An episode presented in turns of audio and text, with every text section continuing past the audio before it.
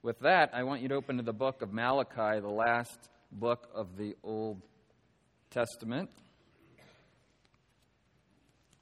The last prophetic words spoken in the Old Testament. We're going to go to that book for the answer to maybe one of the most important questions we'll, we'll ever ask. So I hope you're ready to go deep today. That question being does, does God really love us? And if so, how? When? When, when, when has He loved us? How has He loved us? Last week, Nathan kind of helped wrap up our series on the meta narrative of the Old Testament, that meta narrative, that overarching story that explains all other stories. The Bible isn't just a, a book of good ideas, it's a book that explains all of reality and the God of that reality and how we're to relate to that God. It's all encompassing. And he traced the, the seed, the messianic seed, when Adam and Eve sinned in the garden and God made that, that promise, that, that early, we call the proto evangelium, the first evangelistic message by the woman's seed, I'll crush Satan's head. And you can go through the Old Testament and trace that seed. And I hear he hit just about every book and like ended way earlier than I ever end. So that's pretty amazing for you to pull that off. I can't wait for the podcast so I, I can listen. That sets the stage then for the New Testament, and we're going to preach through the book of Luke starting in September. But I wanted to go to Malachi today, being the last prophetic word of the Old Testament. I mentioned two Sundays ago that Nehemiah, chronologically, is technically the last written words of the Old Testament, but Malachi theologians would consider the last prophetic word of the Old Testament. It, it, closes the Old Testament canon, and it's, it's placed last in your Bible. Should be easy to find then. Just keep going through the Old Testament till you run out of books. It's the last one. We're going to look at another major theme or, or scarlet thread, as it were, that runs through the whole Old Testament. I won't go through all the books like, like Nathan did. We'll, we'll take a different approach. My goal when I first started working on the sermon was to look at the last section of Malachi where he talks about Elijah is going to come and proclaim the coming of, of the Messiah. And Jesus goes on to teach that that Elijah figure was John the Baptist. And so I was looking to bridge the gap between the Old Testament and the New and start setting the table for the next sermon series. And God had completely other plans for me. I couldn't get past the first verse without being so compelled to share how amazing our God is, and that your salvation is far more amazing than you could ever imagine.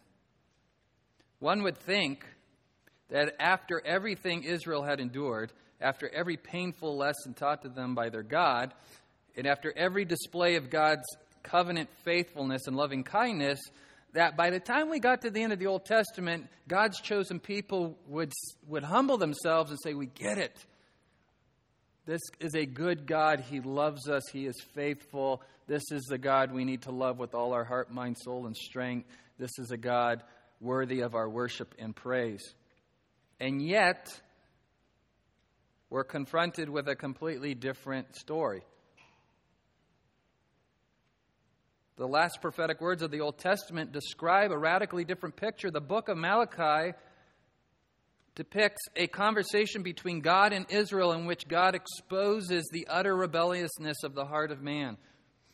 In the irony to top all ironies, God reveals that sinful man who is guilty of not loving God has the audacity to accuse God, who is love, that he's not loving.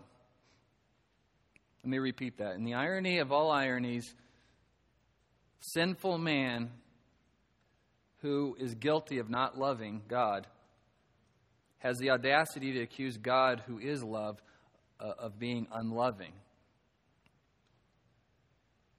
Let me read Malachi chapter 1, verses 1 and 2. The oracle of the Lord, word of the Lord to Israel through Malachi I have loved you, says the Lord.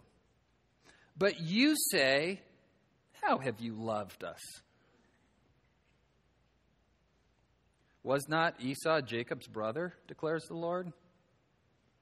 Yet Jacob I have loved, but Esau I have hated. What a strange answer. What a strange answer. You see that the scene. God says, I have loved you. I have loved you. We have seen it together. We have heard the meta narrative, the whole scope of the Old Testament. And there's one thing that just keeps shining forth is God's love for a rebellious people. And the people have the audacity to say, You don't love us. When have you loved us? It's easy for us to see at a distance. You know, we're sitting here going, What? Are you kidding me? Well, let me count the ways. And we could count the ways together. How, how he saved them out of Egypt through all the miracles and the parting of the Red Sea and brought them to the promised land and gave them a land flowing with milk and honey that they didn't deserve, and so on and so on and so on. We could create this endless laundry list, and many of the Psalms do that, praising God for his amazing works and his faithfulness. But instead of that, God chooses to answer them in a completely different way that is very confusing to us. Jacob I have loved, but Esau I've hated. What does that mean? First of all, we need to understand God didn't need to answer. God doesn't have to answer to anybody. We cannot bring an accusation against the Most High. And yet, this reveals to us that we do in our fallenness. We question God's goodness, we question His love. Life doesn't turn out the way we want it to turn out. We, we question God's goodness and love for us. When, when have you loved us? Right? And when you're in victim mode and self pity mode, it's hard to hear any answer because no answer is going to be good enough for you. So God doesn't have to answer man's accusations, but God gives an answer because he's loving, gracious, and merciful. But he gives an answer that's hard to hear. Instead of a list of all the wonderful things he's done for Israel, which is how we expect him to answer, he answers with this almost riddle. This is uh, not how we want God to answer the question. We're putting him on trial. We want a laundry list of evidence that he, he indeed loves us. And when we accuse other people in our life of not loving us, they defend themselves by giving the, the laundry list of things they've done for you. But of course, the thing you want that you're not getting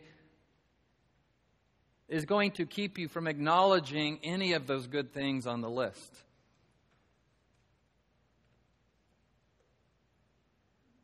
And when we give our response, it's very easy for the person accusing you of not loving going, Oh, well, sure, but you did those things for yourself. That wasn't really for me.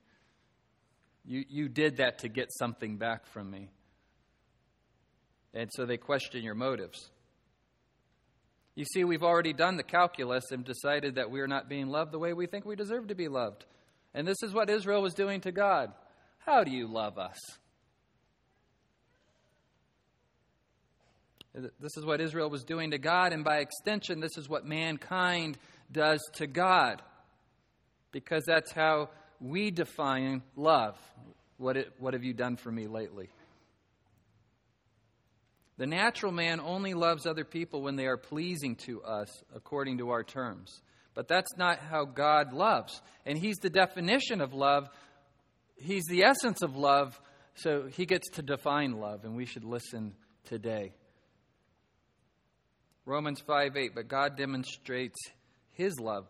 But God demonstrates his love for us in this that while we were still sinners, Christ died for us. This verse tells us that God doesn't love us because we are lovable or we deserve love. You know, honestly, I don't know if my flesh likes the sound of that verse. Here I am feeling like the victim and accusing God of not loving me, and He says that He chose to love me and died for me, even though I was a sinner who hated God. This doesn't sound like the message being preached in many of our pulpits across America. You know, that gospel that says God can't wait to love you because you're just so, mm, so precious.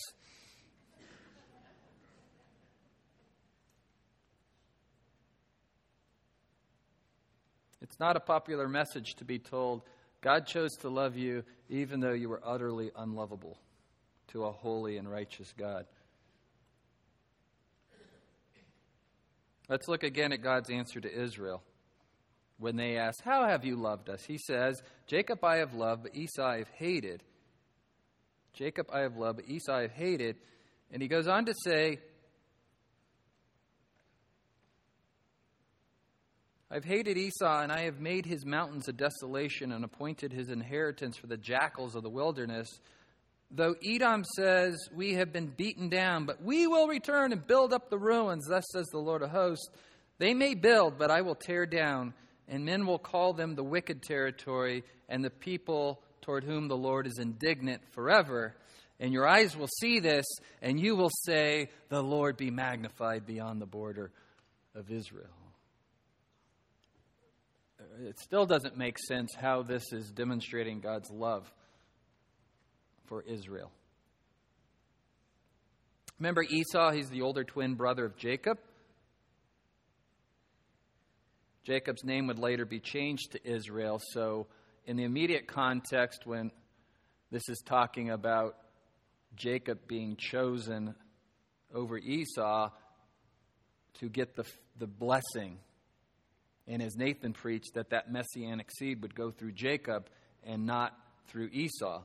Even though Esau was the firstborn, even though Esau was preferred by his earthly father.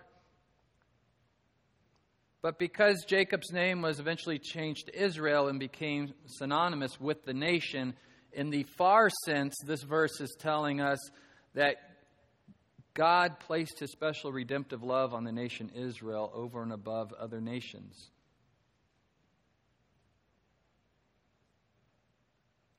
Why? Because they're better than the other nations? No. In fact, in the book of Deuteronomy, God lays it out clearly that not because you were greater than other nations, but because I will have mercy on whom I will have mercy. I will display my mercy and my graciousness to the world by being merciful to a nation that doesn't deserve my love.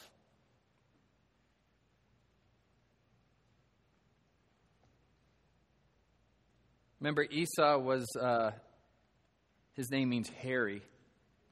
He was a burly man's man, hunter gatherer. His dad's favorite, the kind of Olympian that would make every dad proud and his younger brother Jacob was more of well, literally a mama's boy. He hung out with his mom, learned to cook and administrate. Esau brought home the bacon, and Jacob fried it up in the pan. Not literally, right? Because bacon was forbidden, but. How would you like growing up in that family knowing your dad preferred someone that you were never going to be like.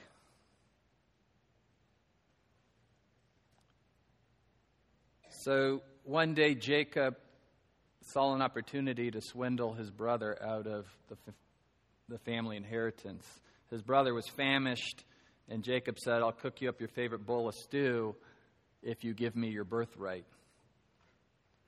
And Esau, for an impressive physical specimen, was kind of a fool and went for instant gratification over the family birthright. Jacob's name became synonymous with being deceitful. In the Hebrew, it's kind of hard to translate, but it has something to do with the grabbing of the heel. And that became a euphemism for shrewdness or, or deceit, which some people see as a virtue and other people see as distasteful. To make matters worse, he and his mother conspired together to lie, to trick the patriarch of the family, uh, her husband, his father, into giving the blessing to Jacob. They sent Esau out to go hunting, cooked up some stew, brought it into the blind father, wore animal clothing to mimic that furriness, and lied right to his father's face. It feels like Esau, but it sounds like Jacob. Oh no, it's, it's Esau. And the father gives the blessing to Jacob. Esau returns, and um, the game that he caught was cooked up for a bowl of stew. Brought you the stew you wanted, Dad. I just got the stew. You were just here a few minutes ago. High drama, right? It'd make, make a great miniseries.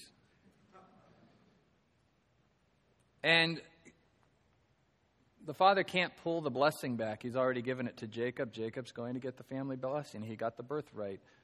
And of course, Esau's angry, and Jacob has to flee and there's, there's tension between the brothers. Eventually, there is a scene where, where they make up, but there's tension between the brothers and the nations that come from each brother all throughout the Old Testament. Obviously, Israel came from Jacob, but the Edomites came from Esau.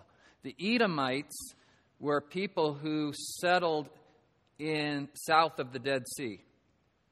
And they were called the Edomites because Edom means red, and it was an allusion back to the red stew that tempted Esau to sell his birthright.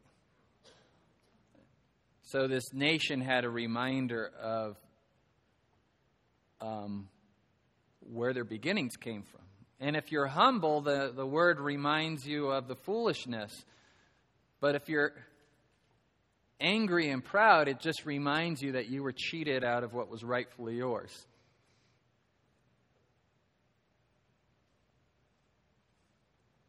God commanded Jacob to be kind to Esau and the Edomites.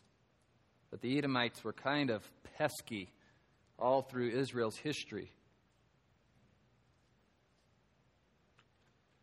The Edomites opposed King Saul. They were subdued under David and Solomon, but they fought against Jehoshaphat. They rebelled against King Jehoram. They were conquered by Judah under King Amaziah, but later they were controlled by Assyria and Babylon when they came in and controlled everything. In the 5th century BC, they were forced out of their territory by the Nabateans and they moved to southern Palestine and became known as the Idumeans. Herod the Great was an Idumean. Isn't that interesting and intriguing? You know, Herod the Great, the one who tried to have all the baby boys in Bethlehem killed. Talk about a family feud working all the way down the centuries. He became king of Judea under Roman rule in 37 BC. The prophet Obadiah proclaimed, though, the utter destruction and extinction of the Edomites.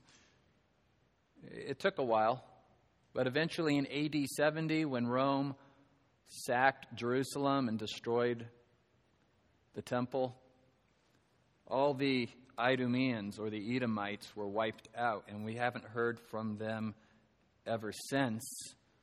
And yet, we still know about Israel. Jacob I have loved, Esau I have hated. This is God's proof that He loves Israel. It's not the answer they were expecting. It's not the answer we are expecting. It's not the answer the Apostle Paul would expect. He was a Pharisee. He was a Pharisee named Saul who believed, like everyone else of that day, that God loved him because he was a righteous keeper of the law.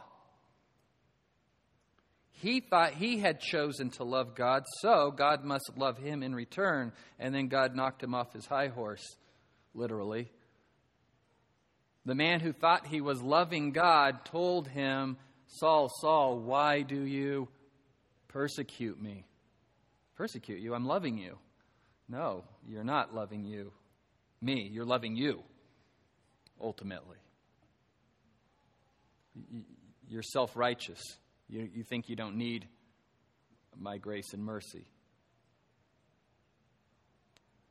God chose to love Saul strictly out of his own desire to demonstrate his grace and mercy. Nothing beautiful or wonderful about Saul. In fact, when Paul lists his resume after he's converted, which is an impressive resume, he says, it's all rubbish.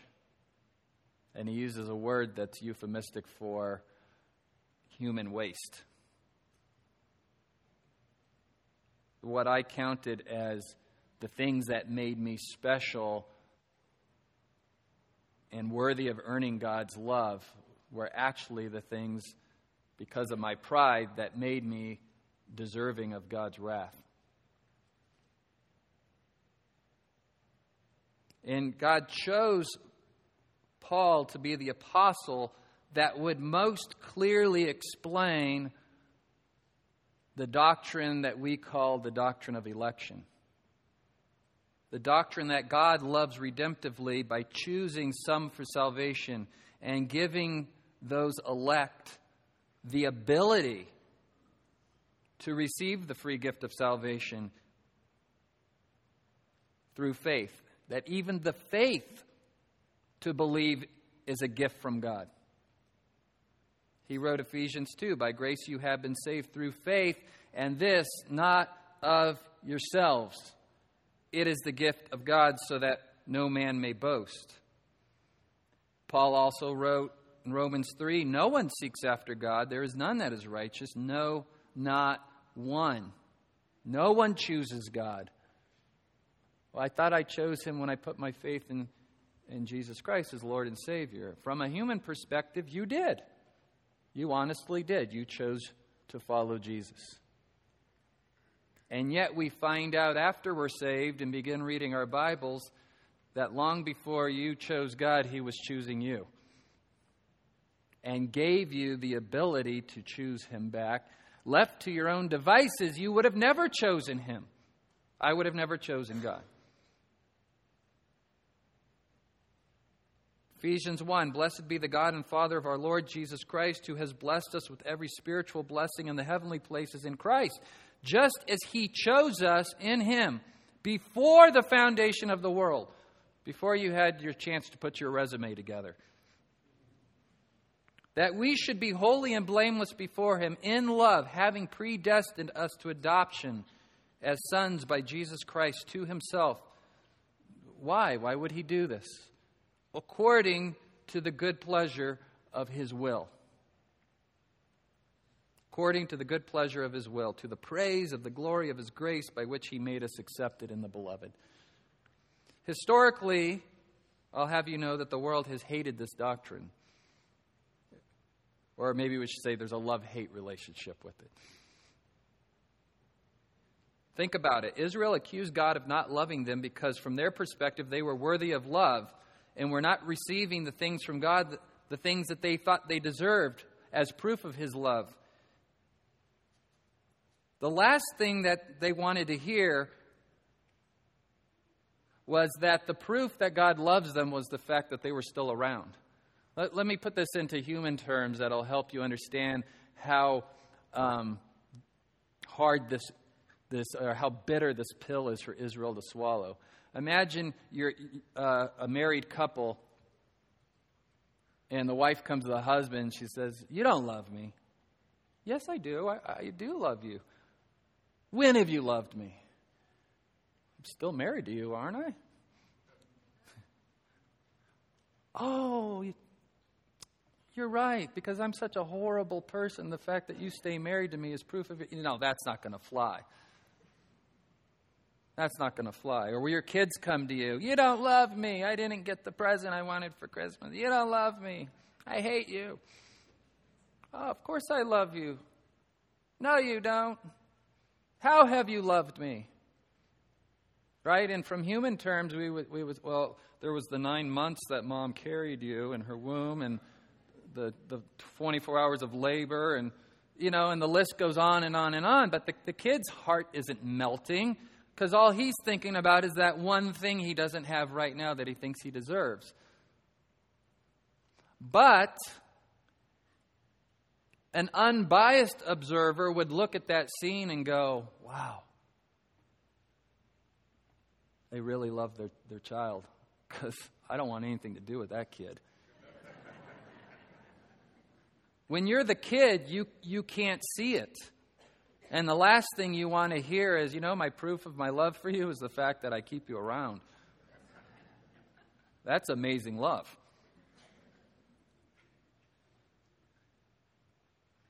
I, we got to go up to Stockton, bless my mom on her 70th birthday. Thank you for that opportunity to, to miss a Sunday. She was thrilled. What mom wouldn't be thrilled with all her family and grandkids together? And she was telling me a story about a family we were very close to growing up with. You know, who here has like a surrogate mom? You have like a second mom you know, like your best friend's mom took care of you, right? And I've got a couple of these back in Stockton, and and God gave me some here. Some uh, some of the ladies that are about my mom's age, I just I, one of them said you could call me mom. I, lo- I love it. It reminds me that Jesus said that when you leave mother and father and brothers and sisters to follow me, you get exponentially more fathers, mothers, brothers, sisters, and, and the, the family of God here. Uh, my family's never lacking for the love of family at this church. And so my, my surrogate mom has taken in two teens whose father passed and, and there's no mother. Very sweet. And um, hugs, kisses, roll credits, happily ever after. Wrong. These, these, these kids are giving her a run for her money. Jennifer and I once uh, had a young man come live with us who was in a bit of trouble, and we thought his parents were just being unloving to him. After three months of him living in our house, we realized why his parents had kicked him out of the house. But we were naive and just filled with the love of Christ and thought we could save the world.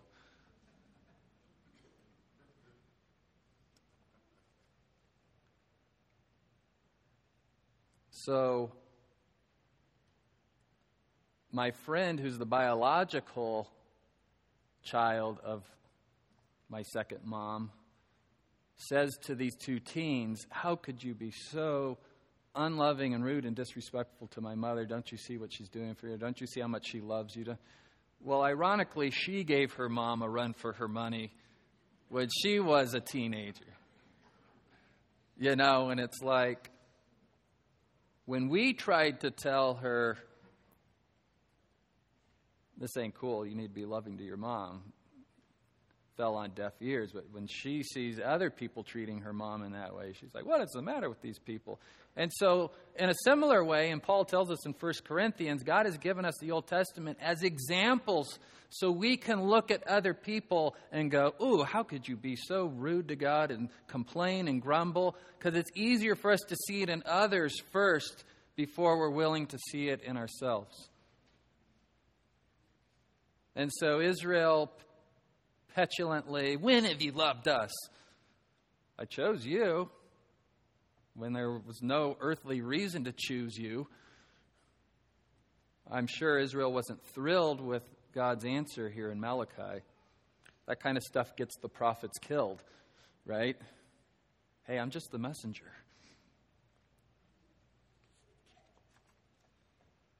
The more you realize just how sinful and undeserving of God's love you really are, the more you will realize just how great His love for you really is. The more you think you deserve God's love, the less amazing grace becomes. It's not grace at all anymore. I deserved it, I earned it. Jacob I have loved, but Esau I have hated. Both deserved rejection, one was chosen. Jacob or Israel by extension, was chosen in spite of its character, not because of its character. Jacob was chosen because God decided to display his love and mercy to the world by extending grace to undeserving sinners. And God decided to display his justice and righteous wrath to the world by not choosing Esau.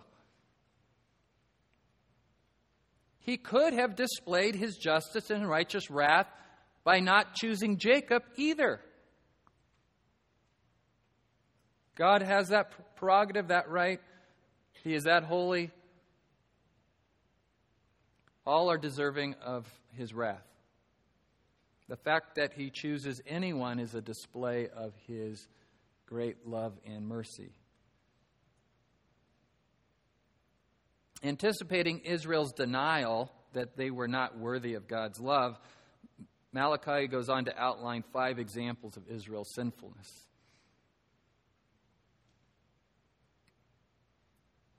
I'll just list them for you. In, in chapter uh, 1, verse 6 to chapter 2, verse 9, Israel refuses to give God his due honor.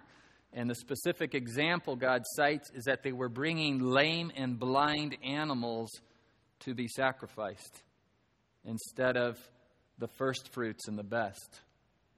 And God says, Would you give this animal to your local governor? How would that fly? You know how to honor people. So why do you bring the lame and the blind animals, the ones that aren't good for breeding, to me? And then he sarcastically, and the Bible is filled with sarcasm, says, Is there anyone out there who can close the doors to the temples, to the temple?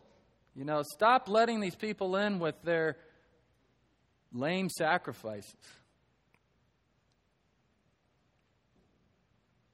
In chapter 2, verse 10 to verse 16, the people are complaining that the sacrificial system was a cause of great weariness and, and, and kind of a waste. That's why they were bringing the blemished animals. They had completely lost sight of what the whole sacrificial system was about. The wages of sin is death. I've provided a substitute for you out of my grace and mercy and love, God says. They had turned the offering into weariness. Do we have to keep bringing these animals? What's the point?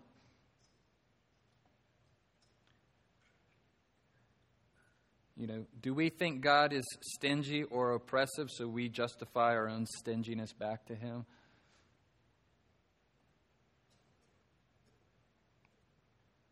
Why don't you, why don't you go to church? What's the point? I mean, if He's up there, He can hear me wherever I'm at. Why, why the gas money and all the. I, I could think of a lot of other things I'd rather be doing on a Sunday. You know, this kind of attitude people have. In chapter 2, verse 17 to chapter 3, verse 6, he accuses the people of redefining God's standard of righteousness. He says, The people who are doing evil call it good. And then when they see people doing evil that affects me, they cry out, Where's the God of justice? Come on, God let these people get away with this. They're ruining my life. They're making me miserable. Where's the God of justice? But when it comes to them, they don't think they need mercy. And they were actually calling their evil deeds good. In chapter 3, verse 7 to verse 12, God accuses them of holding uh, back their tithe, and he says, You're robbing God, You're holding back your tithe. Now, we're not going to do a sermon today on whether or not New Testament saints are supposed to give 10%. We're expected to give and to give cheerfully and give generously. Might be more than 10%. But it's the heart behind the giving that was the problem. And we see this in the New Testament when Jesus confronts the Pharisees over the system of korban. Korban was this way of saying, I dedicate this money to take care of my aging parents because I want to be faithful to the command to honor mother and father. No, you're not. You just don't want to tithe off of that money. And Jesus knew their hearts. And it's not just money. I, I told a story first service about how when I was a new believer, I was asked to teach Sunday school, and I didn't want to teach Sunday school because I teach kids all week long. Let someone else. I, I gave at the office. I gave at the office. That's my profession. That's my job. And God convicted me. Yes, I, I gave you the gift of teaching. I gave you the gift of being able to explain difficult truths to young people, and you're able to provide for your family and many other blessings through that gift. I'll come and give a portion back. Teach, teach the kids. I didn't just give you that so you could make a living from it. You can teach people about something better than math. You could teach them about Jesus Christ. So that was a personal conviction. I don't mean to step on the toes of any of our, our teachers out there. That's something you have to work out between you and God. But I felt convicted I was robbing God with that attitude. And I taught Sunday school ever since. And you see why I love teaching children so much and still am involved with VBS and taught at Bible Bee this year and will teach it. You know, any opportunity to teach kids, I want to be there. It's, it's my tithe back to God, and it's not a duty, it's a joy. It's a joy. It wasn't at first, though. All right, I'll go teach Sunday school. You know, the joy often comes after the obedience. We're waiting for the joy to come before the obedience. Change my heart and make, make me want to teach Sunday school, and then I'll go teach. And then, well, God just hasn't changed my heart yet. Now you're accusing God for your bitter attitude. It's not his fault. Finally, uh, God accuses Israel of repudiating his grace. They complain that it's useless to serve God because they see no profit from it.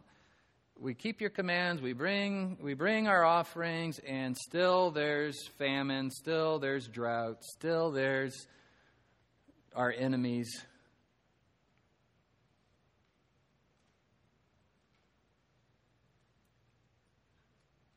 And they're looking at worship as this if I bring you this, God, you have to, you have to give this back to me. Do we, do we have that attitude? I, hear that from people sometimes when they're not coming to church. Why don't you go to church? Well, there wasn't really anything in it for me. Well, since when is worshiping God for you? Yeah, we do get back. That's the amazing thing. That's a side benefit, but that's not why we, we worship and serve and give. God is worthy of all these things because He first gave to us. Malachi closes out his message and effectively closes out the Old Testament by reminding us humanity is a mess. And he says, Elijah will come before the dreadful day of the Lord to prepare the way for God's messenger, his Messiah. And Jesus goes on to explain in the New Testament that John the Baptist was that Elijah. The religious leaders in, in the world who thought they loved God were confronted by God Himself in the person of Jesus Christ. Okay, you think you love God? God showed up in the person of Jesus Christ. Did they love Him? No, they hated Him and nailed Him to a tree.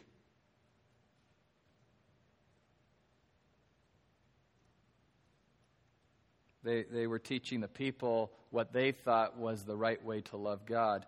And God showed up and said, That's, Don't put words in my mouth. That's not a fair characterization of me. Let me show you what love looks like. And they hated him for it, and they killed him. For God so loved the world that he gave his only begotten Son, that whoever believes in him shall not perish, but have everlasting life. That's how he loves us. People reject God because they think he's not loving, because he doesn't make all their dreams come true. And it, it turns out he, he has better dreams for us than we have for ourselves. He does love us.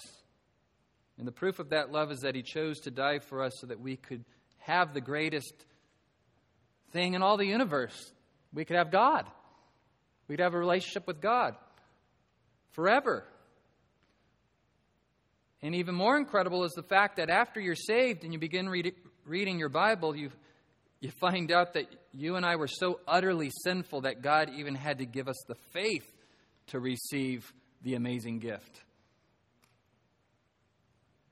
We were too prideful and blind to recognize a good thing right in front of our face. I know it doesn't make us look very good. This teaching that God chooses whom he will regenerate is called the doctrine of election. If you're t- who here is tired of reading about the upcoming election? I got a better election for you to read about. All right? And we're going to set aside books in the new theological library they're not to be taken out of the library, but there's a nice comfy couch in there and a desk. You could come and read up on the doctrine of election. It's not something I preach about and then you get it. You read about it, you read about it, you read about it, you read about it, and you think, I get it, and then, then you don't got it. Because it, in many ways, it defies human logic, and that's the point. When you start with human logic and start thinking about your salvation, you don't end up where the Bible ends up. But we should expect that this infinite God, who is so otherly and so not like us, would present to us doctrines in the Bible that leave us scratching our heads. You know, the kind of thing that takes faith to accept. Man left to his own devices come up with man working his way to God. That's how man, starting with human logic, works his way to God. God will love me if I do A, B, and C correctly. Because that's how we love other people. I will love them if they do A, B, and C for me. And God says, You can't do A, B, and C. So I will just have to love you anyways. Uh, even born again Christians have trouble accepting the doctrine of election. It just doesn't fit man's way of thinking about the world. Recently, a pastor of a mega church down in Bakersfield preached a whole series against it and called any pastor in Bakersfield who teaches election a heretic. Yikes. My first two senior pastors, not Pastor Andy, other churches, both instructed me not to teach this doctrine. One of those pastors was my first pastor as a new believer, wanted to know where I had learned the doctrine. Who's teaching this? But nobody taught it to me. I discovered it, or should I say, God revealed it to me. In fact, He had given me the opportunity to preach one Sunday near Thanksgiving. We had no associate pastor. I filled in in the pulpit. No business being in the pulpit, no preparation, no training, barely knew my Bible at all, just enough to be dangerous. And I was going to preach the sermon on how, like you could pour really good gravy on, on bad turkey, God's grace could cover your sins. I thought it was brilliant. Yeah. Come a long way, baby. Um, two in the morning, three in the morning, I, I can't sleep. I know this. You know, there's a turkey, all right and it's the sermon I'm about to preach.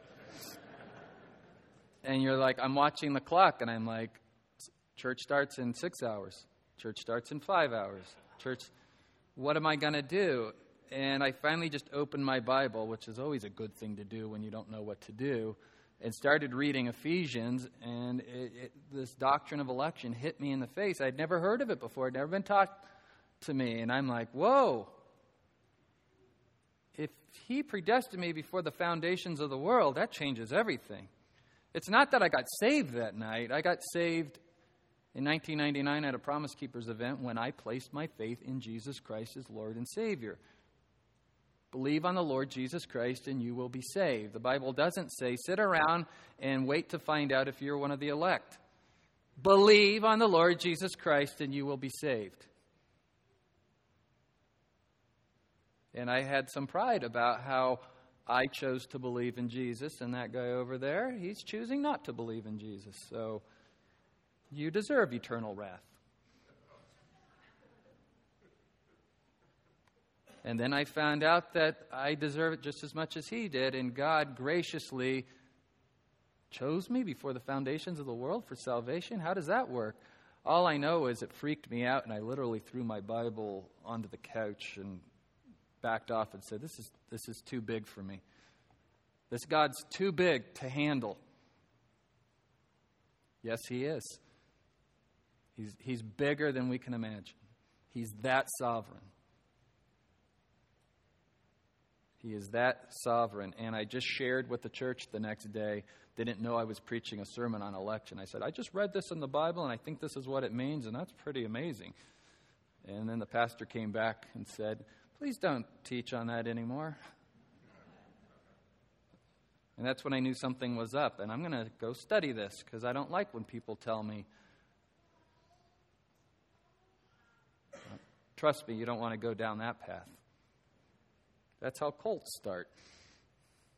Uh, you, you, you, don't need to, to study the scriptures. I'll, we'll just tell you. Yeah, don't, don't, don't preach that. So it's a beautiful, awe inspiring, God exalting, pride crushing doctrine. It, it, radically changed my approach to Christianity uh, because I understood that my life's not my own, it, it completely belongs to God whatever He called me to do, that's what I must do. My view of God had been God loves me so much that He died for me, and now He wants to make all my dreams come true, and He's already got dreams for me. It, it, it gave me more confidence in my salvation. If I chose Him, then I can unchoose Him. If He chose me, then no one can pluck me out of the Father's hand, which is exactly what Jesus said. It gave me more confidence in my evangelism. I don't have to persuade people into the kingdom with my own human cleverness. I preach the gospel, and God brings in the harvest.